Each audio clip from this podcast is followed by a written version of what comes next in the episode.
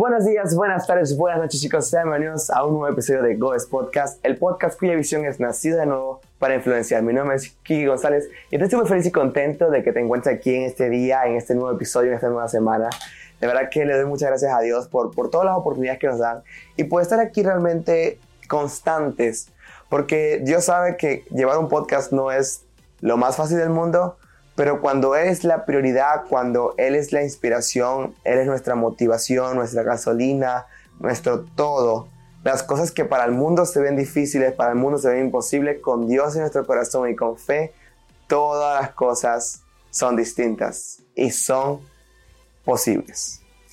El día de hoy quiero hablar sobre un tema que a todos nos pudo haber pasado y nos puede estar pasando actualmente. Y yo le pido a Dios principalmente de que las personas que están escuchando esto, ustedes, sean bendecidas con lo que creo que Dios me ha pedido que les diga a través de este podcast el día de hoy. Muchas veces nos podemos encontrar en situaciones en las cuales tenemos un sueño, una meta y queremos servir. Y cuando creemos que estamos listos, nos lanzamos y pedimos algún título o poder ser colocado en un lugar para servir.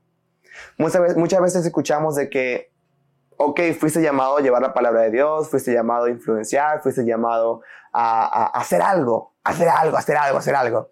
Entonces nos desesperamos constantemente día a día a buscar ese algo. ¿Qué es lo que tengo que hacer? ¿Para qué vine al mundo? ¿Cuál es mi propósito? ¿Qué es lo que realmente, para qué me llamó Dios? ¿Por qué estoy aquí? Un montón de dudas que puede llegar a nuestra mente. Y esta guerra no solamente ocurre en pastores, en líderes, también ocurren en cualquier joven que conoce a Dios y que Dios le dice en Mateo veintiocho, id y hacer discípulos, la gran comisión. Entonces nos empezamos a preguntar cómo yo, un simple carnal, puedo hacer la diferencia, cómo yo realmente puedo trabajar para Dios, cómo yo, sin ninguna habilidad, puedo realmente hacer algo. Y es que en el proceso, obviamente vamos a encontrarnos en momentos en que nos van a menospreciar, en que no nos van a tomar en cuenta, en que tal vez piensen que no somos lo suficiente para poder tomar un título, para poder hacer algo. Y una de las cosas más graves de cuando esas cosas pasan es que caemos en ansiedad propia y nos mentimos, porque Dios nos pudo haber dado un llamado e intentamos ese llamado, pero cuando chocamos y vemos que no ocurre, pensamos de que, bueno, tal vez eso no es lo que Dios nos llamó. Y la verdad que es difícil. Es difícil porque en esos momentos uno quiere rendirse, uno quiere botar la toalla. Uno no sabe qué hacer. Nuestra mente empieza a decir que no somos suficientes, que no valemos, que no sigamos, que eso no es así, que no es así. Y caemos en frustración. Pero también puede haber un calentamiento de sangre.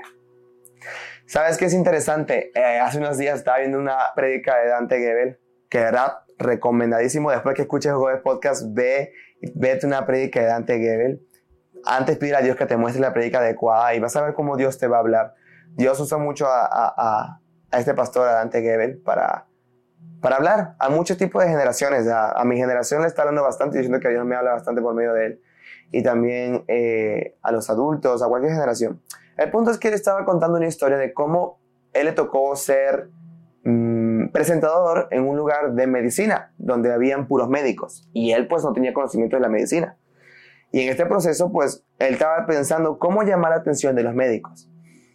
Y en eso t- trató de entrar en el corazón de ellos para, para realmente de- determinar el por qué los médicos eran médicos. Y te pones a pensar, ¿cuál es el motivo de por qué los médicos son médicos?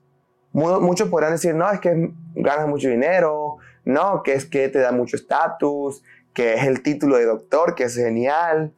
Pero, para ser honestos, la carrera de medicina, yo, yo le doy muchísimos aplausos a todos los médicos, de verdad que los admiro, porque es una carrera que no solamente llevan más de cinco años de estudiarlas, sino que también constantemente llegan actualizaciones, posgrados, puede ser, puede ser eh, objetivo de demandas, puedes tener problemas con los pacientes, puede incluso ver muerte, puede incluso ver cosas muy fuertes y perturbantes. O sea, que yo siento que los médicos, aparte de que le debemos mucho, porque gracias a muchos médicos hoy en día podemos todavía estar sanos, eh, que Dios permite que la ciencia se siga desarrollando de esa manera y pueda aumentar para poder nosotros, sus hijos, estar sanos y poder seguir adelante con su llamado. También te pones a pensar que estudiar tanto realmente vale la pena. O sea, por dinero. No, ese no es el objetivo. Entonces Dante Gebel cuenta que mientras estaba hablando, eh, él menciona que muchos de los médicos, su razón proviene de un, de un suceso ocurrido en sus vidas desde el pasado. La muerte de un familiar, una mala praxis de un doctor, situaciones en las cuales ellos estuvieron enfermos y nadie podía responder, nadie sabía cómo sanarlos, entonces caían en desesperación y trataban de buscar las maneras de salir, se terminan sanando y después dicen, voy a dedicar mi vida a, a, a sanar vidas porque sé lo que se siente estar enfermo, sé lo que, lo, lo, la frustración que se siente que un doctor no te ayude o que no te, no te dé lo que, lo que mereces. Y es que muchas veces uh, confundimos el éxito con dinero y fama, pero un doctor es exitoso cuando salva al menos una vida. Una vida salvada representa éxito para un doctor. Y en este momento me están llegando muchas ideas y muchas cosas. Te puedo decir, por ejemplo, personas que trabajan con medicina pueden decirte, no, tómate esto, es lo más, eh, es lo más caro, te va a medio ayudar, pero te va a ayudar. O te puede decir, mira, la verdad que esta medicina no te va a hacer bien, está muy cara, déjame ayudarte a conseguirla la mejor para ti. Un doctor de vocación, un doctor apasionado, un doctor que entiende lo que sufre un paciente, va a buscar siempre lo mejor para ese paciente. No le va a estar dando agua con sal y, decir, y decirle que este medicamento cuesta mil dólares cuando es solamente agua con sal. Tampoco va a estar tratando de estafar a esta persona, a los pacientes. ¿Cuál es el objetivo? ¿Cuál es la misión de tu pasión? Al principio estábamos hablando de que queremos servir, de que estamos buscando como locos cuál es mi llamado, cuál es mi ministerio, qué es lo que Dios quiere conmigo, pero nos olvidamos de realmente buscar esa pasión y, ese, y, y la razón de por qué vamos a estar sirviendo. Vemos un versículo bíblico en Mateo veintiocho que dice, id y hacer discípulos, pero no vemos lo que dice antes. La historia de Jesús, lo que vivió, lo que pasó, los discípulos, cómo dudaron, cómo cayeron en pecado, cómo, cómo estuvieron alejados, cómo se hundieron en el agua, cómo volvieron a su pasado. ¿Por qué no vemos también eso? Nos enfocamos nada más en, oh, Dios me mandó a hacer eso, voy a hacer lo que Dios me mandó, pero nos olvidamos de la naturaleza del corazón, de que también tiene que haber una pasión detrás de esa misión. Hay personas que van y hacen misiones fuera del país, montan casas, montan iglesias, dan comida, dan lo otro. Y cuando se regresan a su iglesia destruida, cuando regresan a su país completamente destruido todo. No es que esté mal, es genial ser usado por Dios e ir y llevar las cosas a otras naciones, hermoso. Pero la motivación es realmente lo que cuenta. ¿Has escuchado esa frase que dice, no importa el regalo, lo importante es la intención? Incluso el mundo te puede dar esa frase de que no importa lo que le regales a una persona, lo importante es la intención. Una pareja enamorada, si el chico le regala, aunque sea un zarcillo, un, un pendiente, una cadena chiquitita a la chica, para esa chica que está enamorada va a valer como si le hubiese dado mil diamantes. Porque es la intención. El chico pensó en esta chica mientras fue y compró el collar, mientras fue y lo preparó, mientras lo pensaba, mientras planeaba cómo dárselo. Esa pasión y esa ilusión de dar algo vale más de lo que realmente estás dando.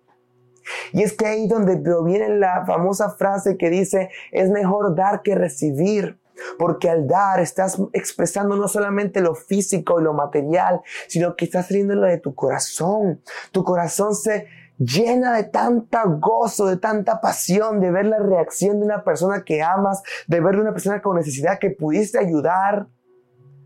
Esa es la pasión y la razón por la cual vamos a ir a ser discípulos. No se trata de cuántos seguidores tengas en las redes sociales, ni cuántos videos publiques al día, ni cuántos números veas. Si vas a ser un influencer de verdad, todo ocurre de en el corazón. Cuando vemos en la Biblia que Jesús amó, nos, nos, cuando dice Jesús que amemos a los demás, es porque Él nos amó primero. Y cuando Él nos dice, id y hacer discípulos, es porque Él quiere que nosotros estemos con Él dentro de nosotros y vayamos en esa misión. Porque no se trata de ir solamente a hacerla por hacerla. Podemos llegar a mil personas y decirle, el Señor dice, conviértanse porque si no van a ir al infierno. Ay, puede decir un montón de cosas, pero si de nuestro corazón no sale y no hay mal el amor de Dios, estas personas, aunque le cuentes la Biblia entera, no van a poder recibirlo porque no estás demostrando ese amor, esa razón, esa pasión por la cual estás haciendo esa gran comisión. ¿De qué sirve tener mil personas que le digan que sí a Dios cuando tu corazón no demuestra el amor y cuando tu corazón está completamente apartado? ¿Acaso Jesús no dejó las noventa y nueve por ir a las cien? ¿Por ir a buscar a una que se había ido? Porque a Dios le importa más la oveja perdida, el corazón de sus hijos, que la cantidad. Porque la cantidad no representa valor. El amor de esa cantidad o de inclusive uno representa el valor. Cuando un médico salva la vida de una persona, la satisfacción que siente debe ser increíble. Yo me imagino, si yo fuese médico, al ver que un paciente se, gene- se, se recupera gracias a mis conocimientos y a todo lo que me preparé y ver que sale adelante y está completamente sano, yo me llenaría de demasiado gozo. Y nada más fue una persona. Así también pasa en el cristianismo, cuando vemos a esa persona, esa oveja perdida, que amamos con los conocimientos que Dios nos ha dado y con la ayuda de Él, le ayudamos, le guiamos, y después resulta que esta persona crece y hasta pastor se convertirá, o líder, o, o una persona de, de influencia, o, o un misionero. Y, y vemos ese crecimiento y decimos, wow, qué hermoso cómo Dios pudo usarme para eso. Y a veces pensamos de que Dios nada más nos puede usar en escenarios, en multitudes. No hay nada de malo con eso. Dios puede usarte en multitudes. Pero antes de pensar en las multitudes, comienza con uno. Comienza con tu iglesia, comienza con tu comunidad, comienza con tus alrededores. Porque, nuevamente, de nada sirve impactar millones, pero tener una casa descuidada, tener un corazón sucio, tener una mente pervertida, y no estar inspirado por el verdadero influencer que es Jesús. Cuando estés pasando por un momento ahorita, en este momento de que no entiendas por qué te da rabia algo, por qué te enoja tanto de que hagan algo mal en tal lugar, o que no tomen en cuenta a los jóvenes, o que los jóvenes no, no estén eh, apasionados por Cristo, cuando tú descubras esa rabia, ese enojo que se genera en ti, a raíz de algo, y quieres buscar la solución, quieres ver cómo puedes mejorar, cómo puedes ser un granito más de arena, ahí habrás descubierto tu motivación, tu fuego. A mí, por ejemplo, desde pequeño, yo servía en una iglesia, estaba haciendo las diapositivas, me gustaba mucho eso, y yo tenía tantas ideas, yo quería hacer las redes sociales, transmitir en vivo por Facebook, hacer esto, ta, ta, ta, quería hacer tantas cosas, pero nunca me dieron la oportunidad porque era muy joven y no entendían lo que yo estaba transmitiendo. Entonces me generaba un poco de rabia, de impotencia, de que por ser joven no me daban oportunidades. Entonces, ¿qué generó eso en mí? El prepararme, el decir, no me van a subestimar por mi juventud, más bien seré ejemplo. Y el día de hoy te puedo decir que soy lo que soy porque, primero que todo, Dios lo ha permitido, no por mis fuerzas, no por nada de eso, Dios, está, Dios te queda tanto el querer como el hacer. Y en mi corazón, cuando sentí esa rabieta, yo no me puse rebelde, ni me fui, ni decía, ah, no me quieren acá, púdrase, no, esto no sirve, pa, pa, pa, pa. No, para nada. Lo que hice fue ver cómo podía yo mejorar para poder hacer lo que en mi corazón estaba, para dar ese granito de arena, para poder ayudar. Tal vez no pude hacerlo en esa iglesia, pero cuando Dios me movió a otra, en años después, pude traer la idea de las redes sociales. Pude, con los conocimientos aprendidos en ese proceso, mejorar algunos aspectos de esta iglesia. Entonces, nunca vamos a entender el por qué nos sentimos molestos por algo o por una situación, pero sí vamos a entender de que el proceso que pasamos después de enojarnos por algo nos enseña y nos prepara para que el día de mañana, cuando pasen situaciones parecidas, podamos responder mejor, ayudar e incluso influenciar a aquellas personas que estén pasando por procesos parecidos. Porque no hay nada en la vida que ocurra que no esté en los planes de Dios. Una hoja no cae de un árbol si, sin antes Dios haberlo permitido. Porque todo lo que Dios hace, y es que la Biblia también lo dice, todas las cosas obran para bien para los que lo aman. Romanos ocho, veintiocho. Y quiero también leerte un versículo bíblico acá, rapidito, rapidito, rapidito. Santiago uno, dos. Hace años, casi casi dos años me acuerdo, que estaba pasando por un proceso muy difícil. Estaba pidiendo a Dios que me diera un trabajo. Estaba súper desesperado, no sabía cómo generar ingresos, tenía deudas, tenía un montón de cosas. Y estaba orando, se decía, Señor, ayúdame, necesito un trabajo, necesito que me bendigas, necesito esto, vale, no sé qué hacer. Se está colocando todo difícil, ya no me siento, este... Que, que estés ahí, no me estás escuchando, ¿qué está pasando? Y me acuerdo que doblé rodilla y dije, Señor, quiero un trabajo así, que sea así, que me paguen tanto, que me den los domingos libres, los miércoles libres. Le pedí cada cosa. Y le pedí un horario para poder trabajar en la mañana y en la tarde estudiar. Le pedí cada cosa y, Señor, por favor, esto, esto, esto, Señor, por favor. Le pedí tanto, añoraba eso, oraba. Y yo veía que no funcionaba, que no estaba pasando. En eso, en mi, en mi iglesia, mientras estaba adorando y cantando, mientras estaba sirviendo, hubo un momento de adoración que me, literalmente me arrodillé y decía, Señor, ¿dónde estás? ¿Dónde estás? ¿Por qué no te puedo escuchar? ¿Por qué no estoy viendo tus oraciones respondidas? Y en ese momento Dios me dijo, estoy desde que te levantas, desde que tomas tu desayuno, desde que puedes respirar, desde que tienes la oportunidad de abrazar a tus padres, desde que estás viviendo en el país que quisiste hace tiempo, desde que estás pasando por un proceso, pero te estoy bendiciendo. He estado ahí siempre, solo que tu atención se desvió de lo que realmente vale la pena y lo que realmente merece. Estás orando por un trabajo, te lo voy a dar en su momento, pero quiero que te enfoques en mí primero. Quiero que te enfoques en las bendiciones que están ocurriendo a tu alrededor y que le des gracias, que me des gracias porque constantemente estoy pensando en ti y te estoy dando tanto. Solo que tu atención se ha desviado y tu corazón se ha enfriado porque ya lo ves tan normal que crees que tener agua en tu casa, tener luz, ya es normal. Pero no nos damos cuenta que hasta eso son bendiciones. Después de ese momento, cuando me levanté y empecé a dar gracias por todo, me acerqué a, a uno de los líderes ahí, le manifesté lo que estaba pasando y cómo me sentía. Y él me dio este versículo bíblico, el cual hasta ahora permanece en mi corazón. Santiago uno, dos. Dice, hermanos míos, considérense muy dichosos cuando estén pasando por diversas pruebas. Bien saben que cuando su fe es puesta a prueba, produce paciencia.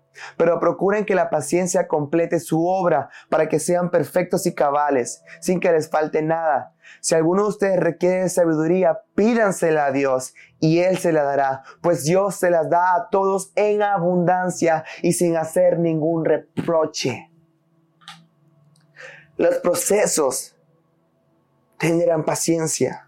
La paciencia genera carácter, pero es importante que durante la paciencia y los procesos estemos dispuestos a aprender y a escuchar la voz de Dios, porque si no, nunca vamos a poder entender eso y se va a repetir, y se va a repetir, y se va a repetir hasta que aprendamos. Yo veo a veces la vida como un videojuego, de que si no pasas un nivel no puedes pasar al siguiente. A veces lo veo así, y me parece que es interesante porque la vida No sé si te has dado cuenta, pero a veces está por etapas, por temporadas.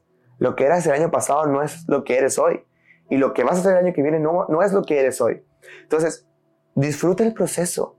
Hace unos días me preguntaban, Quique, ¿cómo sé si mis sueños van alineados con lo que Dios quiere para mí? Porque si mi sueño es viajar por el mundo, ¿cómo hago yo para congregarme todos los domingos en la iglesia? Disfruta el proceso. Disfruta con paciencia este momento. Porque no sabemos cómo va a ser mañana. Pero el hoy es lo único que tenemos ahorita. El presente es lo único que tenemos. El pasado nos enseñó. El pasado nos hizo crecer. Y hoy somos lo que somos. Gracias al pasado, gracias a Dios. Pero tenemos que seguir trabajando, disfrutando el proceso, aprendiendo, para que el día de mañana se puedan abrir esas puertas que tanto anhelamos, pero que aún no es el tiempo. Si tu preocupación es cómo para que mis sueños vayan con, con lo que Dios quiere para mí, ya te desenfocaste. Porque dice en Mateo seis, treinta y tres, que si, colocamos a, que si buscamos el reino de Dios y su justicia, todas las cosas serán por añadidura. Si tu preocupación es qué puedo hacer, qué no puedo hacer, te estás desviando ya. Nuestro enfoque debe ser siempre Jesús. Jesús, Dios, ya. No, que, que no sé cuántos clientes voy a tener, que cuánto voy a vender, que cómo voy a hacer esto, que cuánto voy a ganar, cómo voy a pagar los biles. Ya. ¿Acaso Dios no es el, el, el Padre, el dueño del oro y la plata? ¿Acaso Dios no le da de comer a los pájaros? ¿Acaso Dios no se está moviendo constantemente en tu vida para alimentarte, para despertarte, para darte vida? Y este podcast no se trata de sobre, el, sobre la preocupación o la ansiedad, se trata de cómo conocer mi propósito por medio de los procesos y cuando mi sangre se calienta. Pero quería agregarte un extra para que entiendas que durante los procesos Dios sigue ahí y que son necesarios, son necesarios. Hace diez años atrás, si tú me decías que mi propósito iba a ser estar acá haciendo un podcast o grabando videos para llevarle el evangelio, hablar de Dios a los jóvenes y al mundo por las redes sociales, te iba a decir que estabas loco porque yo no, no era mi pasión, yo no quería eso. Yo decía, lo mío pues este, YouTube normal, este, ser arqu- arquitecto, crear, como les dije la semana pasada, crear este, cosas este, físicas, pero los planes de Dios son tan perfectos. Él nos da planes de bien y no de calamidad, a fin de darnos un futuro y una esperanza. Entonces, disfrutemos el proceso. Si quieres saber cuál es tu propósito en la vida o qué hacer para sembrar un granito más de arena, comunícate con Dios. Habla con Él. Pregúntale. Yo literalmente la pregunta que hice a Dios recién llegado a este país fue, Señor, ¿por qué me trajiste para acá? Señor, tengo miedo. Señor, ¿qué quieres de mí? Quiero escuchar tu voz. Háblame, dime, ¿por qué me trajiste aquí? Y es que me acuerdo de ese día, porque fue un campamento. Recién llegado acá. Y en ese campamento me acuerdo que yo me arrodillé, fui al frente. Y seguía diciéndole a Dios, y estaba pendiente a ver si Dios me hablaba, si me decía algo, estaba como que con el oído bien, bien prendido, así como que, Señor, Señor. Y, y, y yo estaba ahí, arrodillado, Señor, háblame. ¿Qué quieres de mí? ¿Cuál es mi llamado? ¿Cuál es mi propósito? ¿Qué quieres que haga en este país? Y me acuerdo que en ese momento un chico que nunca, no me acuerdo ni su cara, de verdad no me acuerdo su cara, intenté buscarlo, después no lo conseguí. El chico me empieza a, a hablar, empezó a hablar por mí en inglés y, y me empezó a profetizar, empezó a hablar. Me dijo, Señor, quiere que hagas esto, esto, esto. Y yo ese día estaba como que, Señor. Claro que cuando Dios te da una profecía, cuando Dios te da una palabra, siempre, si es de Dios, va a estar asociada con lo que tu corazón está trabajando. con lo que Dios ya te había dicho antes en tu corazón, en tu mente. Entonces Dios me habla, me confirma eso ahí y yo me quedo, Señor, ¿y cómo yo hago eso? ¿Cómo, cómo quieres que haga eso? no, no, no solamente le digo, Señor, ¿qué quieres que haga? Él me lo dice y no, como soy eh, ambicioso y quiero más, le digo, Señor, ok, ya me dijiste lo que quieres, pero ahora ¿cómo lo hago? Y ahí Dios se quedó calladito. Se quedó callado y yo pues desesperado decía, Señor, ah, ok, perfecto, voy a hacer lo que me dijiste, no sé cómo, pero vamos. Y empiezo pues yo a servir en mi iglesia, empiezo a trabajar un poco, a seguir estudiando, a seguir adelante con mi vida, pero con eso en mi corazón. Hasta que un día llego a una reunión de líderes y viene otro profeta, un invitado, un pastor invitado, que nunca en mi vida me había conocido, nunca en mi vida me, me había visto. Y en ese momento pues yo empiezo a adorar, le doy gracias a Dios. Y al final pues de esto, el profeta lo primero que hace después de predicar fue que se acercó a mí, a mí, o sea, yo fui primero, el primero. Y me empieza a decir el Señor que yo veo en ti esto, esto, esto. Tu hermano, tu familia, va a pasar esto, lo otro. Y yo no podía contenerme, yo me hice dar al suelo a llorar, pero en agradecimiento a Dios porque no, no feliz con que años atrás me había dicho lo que quería de mí. Después de dos años después, o sea, después de dos años, pues yo me reúno nuevamente y siempre, yo siempre orándole a Dios, Señor, ¿cómo quieres que lo haga? ¿Cómo que quieres que haga? Mientras yo siga estudiando, mientras yo siga con mi vida. Y literalmente aquí en esta reunión que el profeta me habla, Dios me responde y me dice, vas a hacerlo así. Y yo me quedé, Señor, definitivamente que tus tiempos son perfectos. Claro, perfecto. Ya sabía lo que Dios quería que yo hiciera acá en este país, acá en el mundo. Ya sabía cómo quería que lo hiciera. Ahora, ¿cómo comienzo? Ok, Señor, perfecto. Ahora de todas estas cosas que me dijiste, ¿por dónde empiezo? No sé qué hacer. O sea, no, no feliz con que ya me dijo eso, que me dijo lo otro. Ahora quería que me siguiera diciendo, que me siguiera guiando. Yo siendo obediente, yo, yo quiero que me uses, pero con miedo, con dudas. Y en eso, pues, escucho a Dios y digo, ok, voy a ser fiel, voy a, voy a ser obediente y voy a comenzar. En ese momento pues empiezo a hacer videos, empiezo a, a hablar de Dios por las redes, empiezo con el proceso y capaz mi llamado ni siquiera es las redes sociales, capaz ni lo es, pero estoy disfrutando el proceso porque esto hasta aquí me ha traído el Señor y todo esto lo ha dado Dios. Literalmente, o sea, la gente me pregunta, ¿qué, ¿cómo hiciste esto? ¿Cómo hiciste? Solo Dios, solo Dios.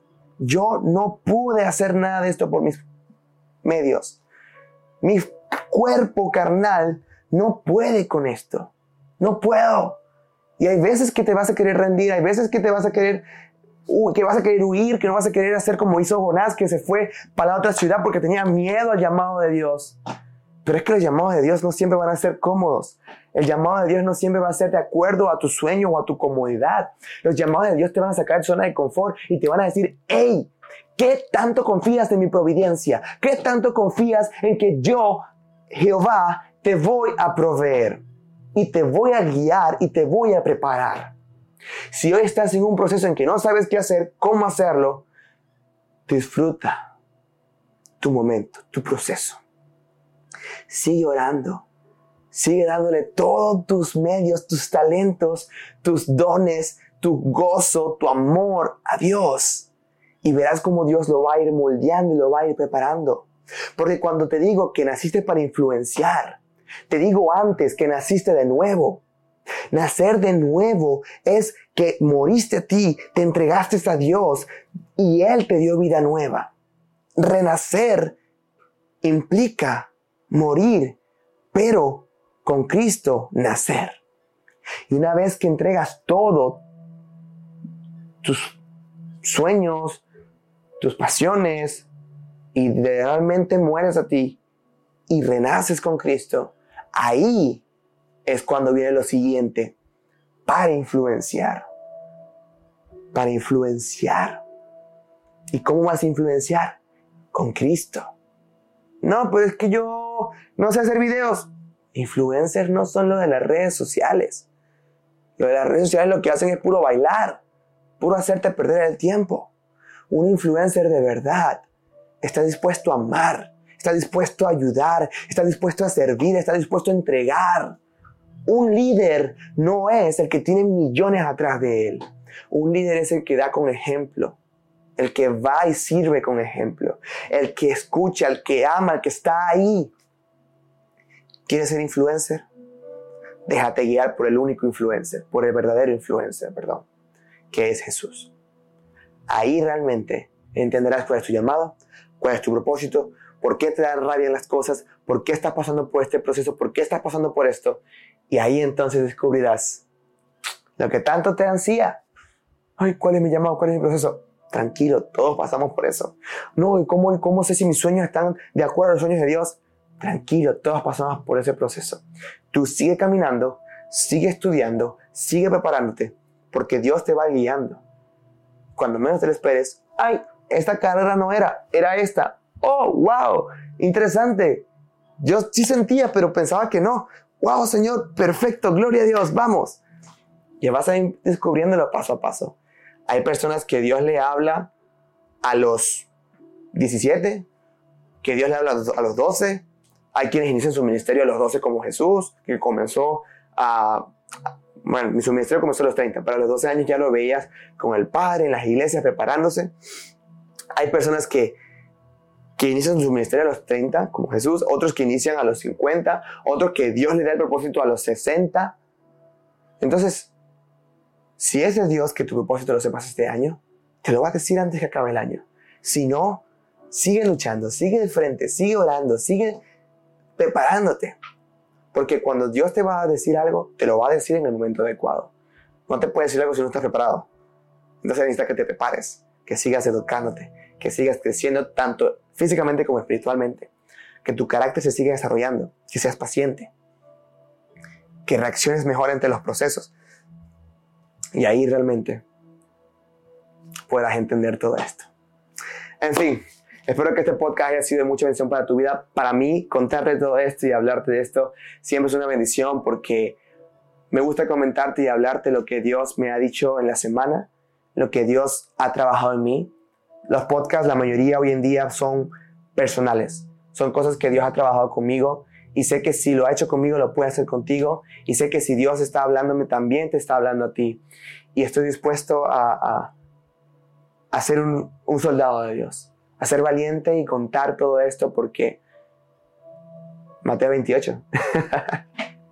Y de hacer discípulos. Vayamos, seamos influencers, hablemos, amemos, seamos ejemplos, seamos líderes de estas generaciones.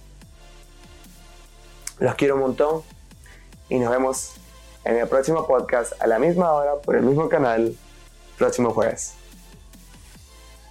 Recuerda, si naciste de nuevo en el Señor, tus dones y talentos fueron dados para influenciar. Naciste de nuevo para influenciar.